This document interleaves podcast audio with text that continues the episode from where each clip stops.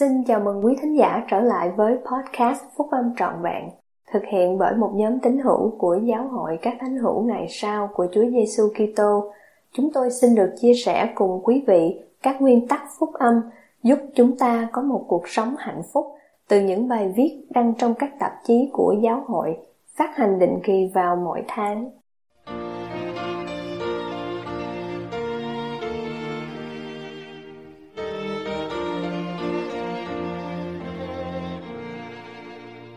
Điều tôi hy vọng các cháu gái và các cháu trai của tôi sẽ hiểu về Hội Phụ Nữ. Bài nói chuyện nằm trong Đại hội Trung ương tháng 10 năm 2011 của chị Julie B. Beck, Chủ tịch Trung ương Hội Phụ Nữ.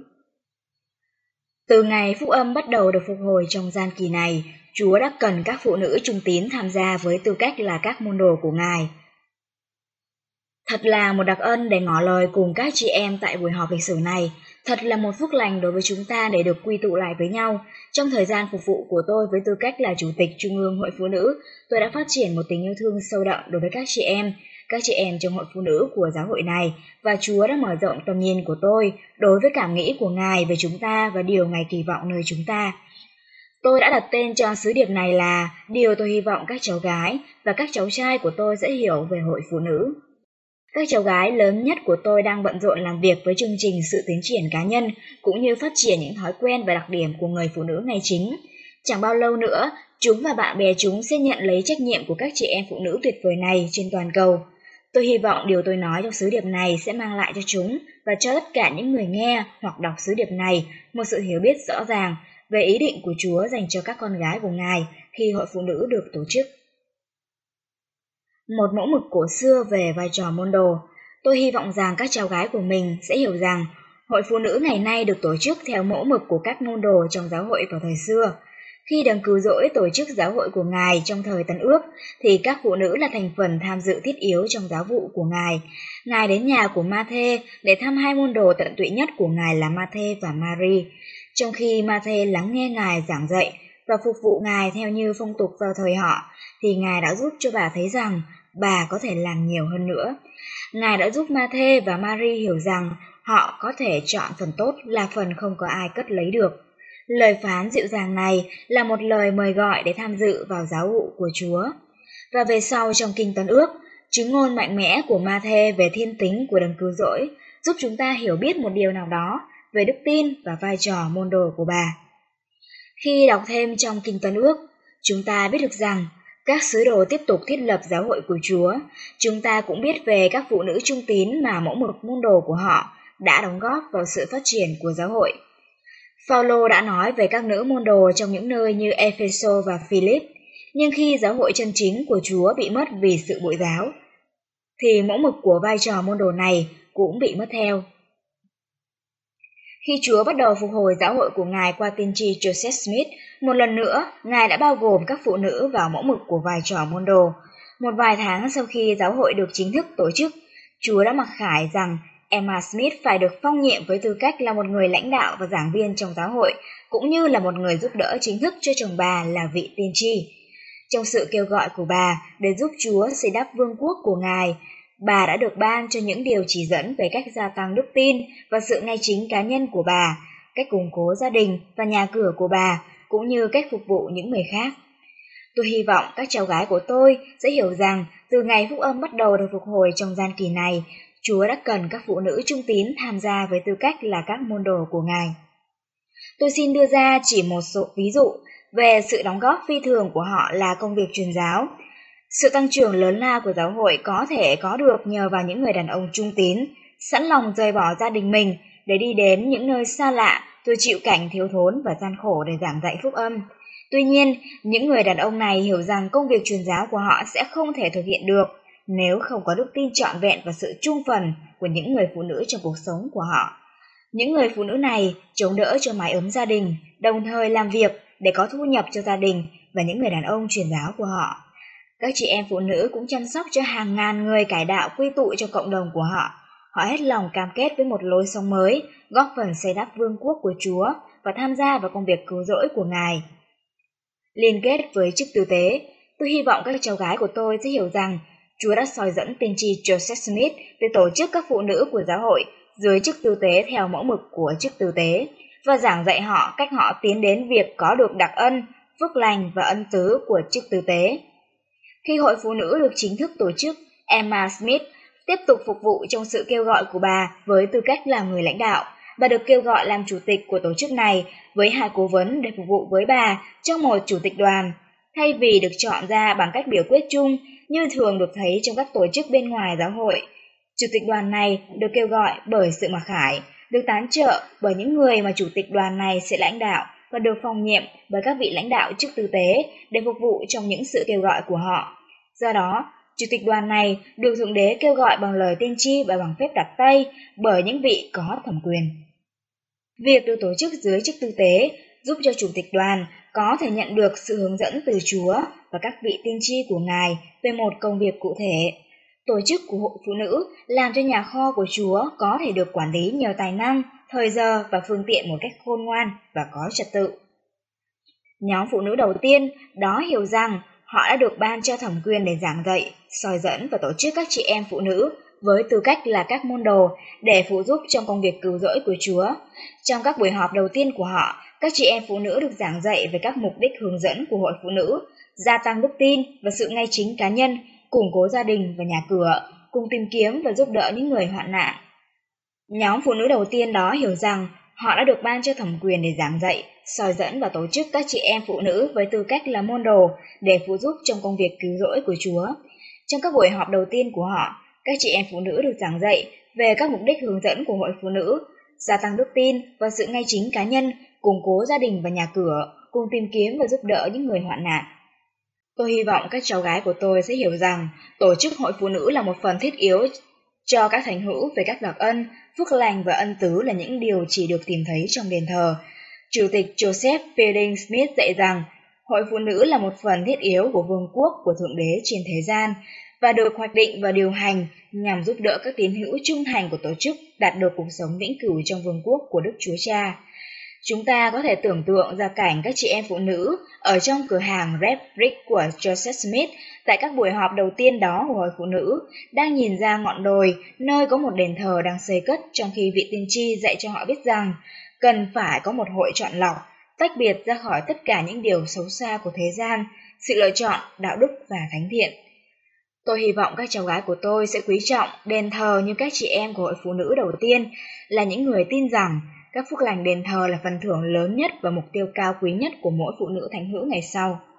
Tôi hy vọng rằng, giống như các chị trong hội phụ nữ ban đầu, các cháu gái của tôi sẽ hàng ngày cố gắng trở nên chín chắn, đủ để lập và tuân giữ các giao ước đền thờ thiêng liêng. Khi đến lúc chúng đi đền thờ, chúng sẽ lưu ý đến tất cả những gì được nói và làm. Qua các phước lành của đền thờ, chúng sẽ được trang bị với quyền năng và được phước để nhận được chìa khóa của sự hiểu biết về Thượng Đế. Qua các giáo lễ của chức tư tế, chỉ được tìm thấy trong đền thờ, các cháu gái của tôi sẽ được phước để làm tròn các trách nhiệm thiêng liêng, vĩnh cửu của chúng, và chúng sẽ hứa sống sao cho xứng đáng với tư cách là các môn đồ đã cam kết. Tôi biết ơn rằng một trong số các mục đích chính yếu của Chúa trong việc tổ chức hội phụ nữ là giao cho các phụ nữ trách nhiệm để giúp nhau chuẩn bị cho việc nhận được các phước lành lớn lao hơn của chức tư tế được tìm thấy trong các giáo lễ và giáo ước của đền thờ. Nơi nương tựa và ảnh hưởng của một tổ chức phụ nữ trên toàn thế giới. Tôi hy vọng các cháu gái của tôi sẽ dần dần hiểu được ảnh hưởng quan trọng và khả năng của tình chị em tuyệt vời trong hội phụ nữ trên toàn thế giới. Kể từ năm 1842, giáo hội đã lan rộng vượt ra khỏi Nauvoo và giờ đây hội phụ nữ đã hiện diện hơn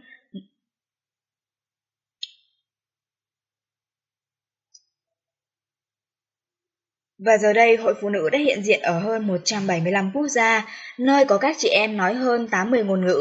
Mỗi tuần, các tiểu giáo khu và các chi nhánh mới đều được tổ chức, và các hội phụ nữ mới trở thành một phần của hội phụ nữ càng ngày càng phát triển, lan rộng trên khắp các lục địa.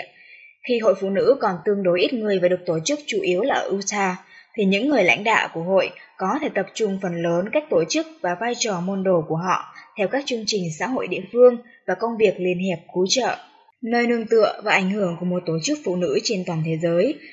Tôi hy vọng các cháu gái của tôi sẽ dần dần hiểu được ảnh hưởng quan trọng và khả năng của tình chị em tuyệt vời trong hội phụ nữ trên toàn thế giới.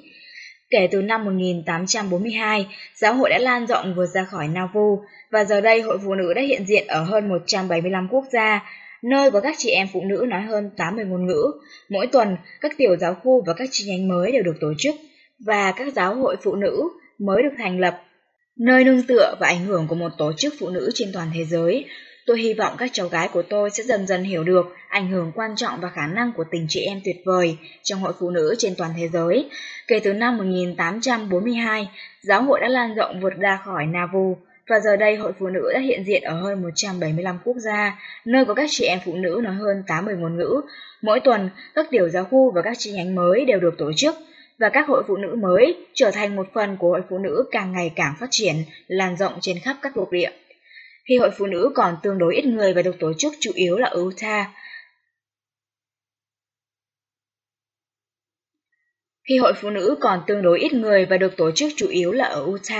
Thì những người lãnh đạo của hội có thể tập trung phần lớn cách tổ chức và vai trò môn đồ của họ theo các chương trình xã hội địa phương và công việc liên hiệp cứu trợ. Họ phát triển nền công nghiệp tại gia và thực hiện các dự án để xây cất bệnh viện và dự trữ lúa thóc. Các nỗ lực của hội phụ nữ ban đầu đã giúp thiết lập các mẫu mực của vai trò môn đồ mà hiện nay đang được áp dụng trên toàn cầu. Khi giáo hội phát triển, thì hội phụ nữ đã có thể làm tròn các mục đích của mình trong mỗi tiểu giáo khu và chi nhánh, trong mỗi giáo khu và giáo hạt, trong khi thích ứng với một thế giới luôn thay đổi. Mỗi ngày, các chị em trong hội phụ nữ trên khắp thế giới trải qua toàn bộ phạm vi thử thách và kinh nghiệm trần thế. Các phụ nữ và gia đình của họ ngày nay sống đối mặt với những kỳ vọng chưa được thực hiện: bệnh tâm thần, thể chất và tinh thần, tai nạn và cái chết. Một số chị em phụ nữ chịu cô đơn và thất vọng vì họ không có gia đình riêng của mình, và những người khác đau khổ vì hậu quả của sự lựa chọn sai lầm của những người trong gia đình. Một số người nếm mùi chiến tranh, đói khát hoặc thiên tai.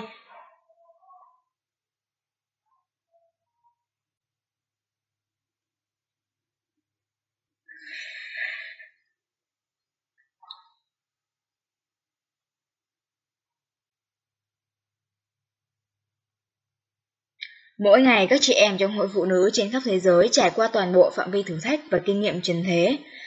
Các phụ nữ và gia đình của họ ngày nay sống đối mặt với những kỳ vọng chưa được thực hiện: bệnh tâm thần, thể chất và tinh thần, tai nạn và cái chết. Một số chị em phụ nữ chịu cô đơn và thất vọng vì họ không có gia đình riêng của mình, và những người khác đau khổ vì hậu quả của sự lựa chọn sai lầm của những người trong gia đình. Một số người nếm mùi chiến tranh, đói khát hoặc thiên tai, và những người khác biết được tình trạng căng thẳng của thói nghiện ngập, nạn thất nghiệp hoặc thiếu học vấn và huấn luyện. Tất cả những nỗi khó khăn này có khả năng hủy diệt đức tin và làm suy yếu sức mạnh của cá nhân và gia đình. Một trong số các mục đích của Chúa trong việc tổ chức các chị em phụ nữ thành một tổ chức môn đồ là nhằm mang lại sự cứu giúp để nâng họ lên cao khỏi tất cả những gì cản trở niềm vui và sự tiến bộ của phụ nữ.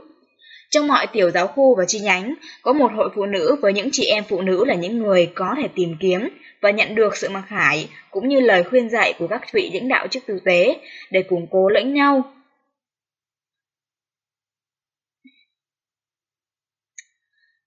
Trong mọi tiểu giáo khu và chi nhánh, có một hội phụ nữ với những chị em phụ nữ là những người có thể tìm kiếm và nhận được sự mặc khải cũng như lời khuyên dạy của các vị lãnh đạo chức tử tế để củng cố lẫn nhau, cùng tìm kiếm các giải pháp có thể áp dụng trong nhà và cộng đồng của mình.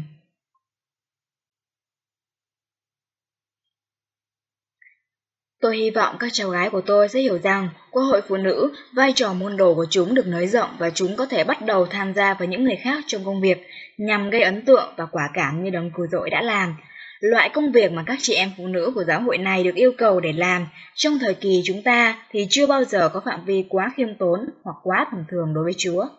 Qua lòng trung tín của mình, họ có thể cảm nhận được sự chấp thuận của Ngài và được ban phước với sự đồng hành của Thánh Linh Ngài. Các cháu gái của tôi cũng cần phải biết rằng, các chị em trong hội phụ nữ có thể cung cấp một chỗ an toàn, nơi trú ẩn và sự bảo vệ nữa. Trong khi thời kỳ của chúng ta trở nên càng khó khăn hơn, thì các chị em trung tín trong giáo hội phụ nữ sẽ giúp bảo vệ những mái ấm gia đình của Siôn khỏi những tiếng gào thét của thế gian, cùng ảnh hưởng tà ác và khiêu khích của kẻ nghịch thù. Và qua hội phụ nữ, chúng sẽ được giảng dạy và củng cố, rồi được giảng dạy và củng cố thêm nữa, và ảnh hưởng của các phụ nữ ngay chính có thể ban phước cho rất nhiều con cái của Đức Chúa Cha hơn. Vai trò môn đồ để trông nom, chăm sóc và phục sự. Tôi hy vọng các cháu gái của tôi sẽ hiểu rằng việc thăm viếng giảng dạy là một cách bày tỏ vai trò môn đồ của chúng và một cách quan trọng để tôn trọng các giao ước của chúng. Khía cạnh của vai trò môn đồ này của chúng ta cần phải giống y như giáo vụ của đấng cứu rỗi. Trong những thời kỳ ban đầu của hội phụ nữ, một ủy ban thăm viếng từ mỗi tiểu giáo khu được chỉ định nhằm đánh giá, nhu cầu và thu góp những đồ tạm giữ. Vai trò môn đồ để trông nom, chăm sóc và phục sự. Tôi hy vọng các cháu gái của tôi sẽ hiểu rằng việc thăm viếng giảng dạy là một cách bày tỏ vai trò môn đồ của chúng và một cách quan trọng để tôn trọng các giáo ước của chúng. Khía cạnh của vai trò môn đồ này của chúng ta cần phải giống y như giáo vụ của đấng cứu rỗi. Trong những thời kỳ ban đầu của hội phụ nữ, một ủy ban thăm viếng từ mỗi tiểu giáo khu được chỉ định nhằm đánh giá nhu cầu và thu góp những đồ tặng trữ để phân phát cho những người hoạn nạn. Trong suốt những năm tháng, các chị em phụ nữ và những người lãnh đạo trong hội phụ nữ đã học từng bước một và cải tiến khả năng của họ để trông nom những người khác. Có những lúc các chị em phụ nữ đã tập trung nhiều hơn vào việc hoàn tất những cuộc viếng thăm, giảng dạy bài học và để lại những thông báo khi họ dừng chân ở nhà của các chị em mình thăm viếng. Những lối thực hành này đã giúp các chị em này học hỏi những khuôn mẫu của việc trông nom chăm sóc. Cũng giống như những người nạm trong thời kỳ của Môi-se đã tập trung vào việc giữ những bản liệt kê dài về luật lệ, thì các chị em trong hội phụ nữ đôi khi áp đặt nhiều luật lệ bằng văn bản và bất thành văn lên chính họ với mong muốn hiểu cách củng cố lẫn nhau. Vì ngày nay cuộc sống của các chị em phụ nữ và gia đình của họ cần được cứu giúp và giải cứu rất nhiều, nên Cha Thiên Thượng cần chúng ta phải đi theo một con đường cao quý hơn và cho thấy vai trò môn đồ của mình bằng cách chân thành chăm sóc các con cái của Ngài. Với mục đích quan trọng này trong tâm trí, giờ đây những người lãnh đạo được giảng dạy phải yêu cầu có được những bản báo cáo về sự an lạc thuộc linh và vật chất của các chị em phụ nữ và gia đình của họ, cũng như về công việc phục vụ đã được thực hiện. Giờ đây các giảng viên thăm viếng có trách nhiệm phải chân thành tìm hiểu và yêu thương mỗi chị em phụ nữ, giúp họ củng cố đức tin và phục vụ. Là các môn đồ cam kết của đấng cứu rỗi, chúng ta đang cải tiến khả năng của mình để làm những điều mà chắc hẳn Ngài sẽ làm nếu Ngài ở đây.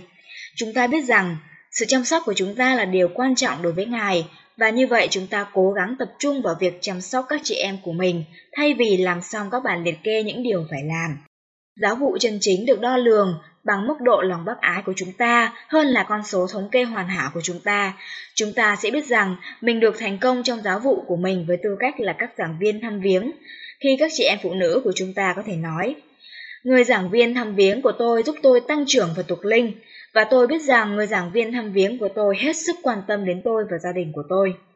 Và nếu có vấn đề, tôi biết rằng người giảng viên thăm viếng của tôi sẽ hành động mà không cần phải chờ được yêu cầu. Những người lãnh đạo nào hiểu tầm quan trọng của việc phục sự những người khác thì sẽ hội ý với nhau để tìm kiếm và nhận được mặc khải về cách gây dựng các giảng viên thăm viếng và cách tổ chức cùng thực hiện giáo vụ đầy soi dẫn của họ. Ngoài ra, việc thăm viếng giảng dạy còn là một chỉ thị được vị giám trợ đưa ra để chăm sóc đàn chiên của Chúa. Vị giám trợ và chủ tịch hội phụ nữ cần sự phục vụ của các giảng viên thăm viếng đầy soi dẫn để phụ giúp họ làm tròn trách nhiệm của mình. Qua giáo vụ của các giảng viên thăm viếng, một chủ tịch hội phụ nữ có thể nhận biết sự an lạc của mỗi chị em phụ nữ trong tiểu giáo khu và báo cáo về sự an lạc của họ khi chị họp với vị giám trợ. Chủ tịch Thomas F. Monson đã dạy chúng ta rằng khi chúng ta cố gắng với đức tin không hề nghi ngờ để làm tròn các bổn phận đã được chỉ định cho mình, khi tìm kiếm sự soi dẫn của Thượng Đế trong lúc thi hành trách nhiệm của mình, thì chúng ta có thể đạt được những kết quả kỳ diệu. Tôi hy vọng các cháu gái của tôi sẽ góp phần vào những phép lạ khi chúng giúp cho việc thăm viếng giảng dạy trở thành một mẫu mực của vai trò môn đồ mà Chúa sẽ chấp nhận khi Ngài tái lâm. Làm tròn mục đích của hội phụ nữ. Những điều giảng dạy này và những điều giảng dạy thiết yếu khác về hội phụ nữ hiện đã có sẵn cho các cháu gái của tôi học trong sách Daughters in My Kingdom, The History and Work of Reliant Society, Các con gái trong vương quốc của ta, lịch sử và việc làm của hội phụ nữ. Sách này là một quyển ghi chép về di sản của hội phụ nữ và các phụ nữ của giáo hội này. Sách này sẽ thống nhất và giúp các chị em phụ nữ trên toàn thế giới sống theo các mục đích của hội phụ nữ và mẫu mực cùng đặc ân của các môn đồ.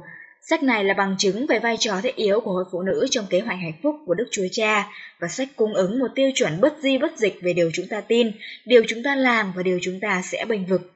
Đệ nhất Chủ tịch đoàn đã khuyến khích chúng ta phải nghiên cứu sách này và để cho các lẽ thật vĩnh viễn và các tấm gương đầy cảm ứng ảnh hưởng tới cuộc sống của chúng ta.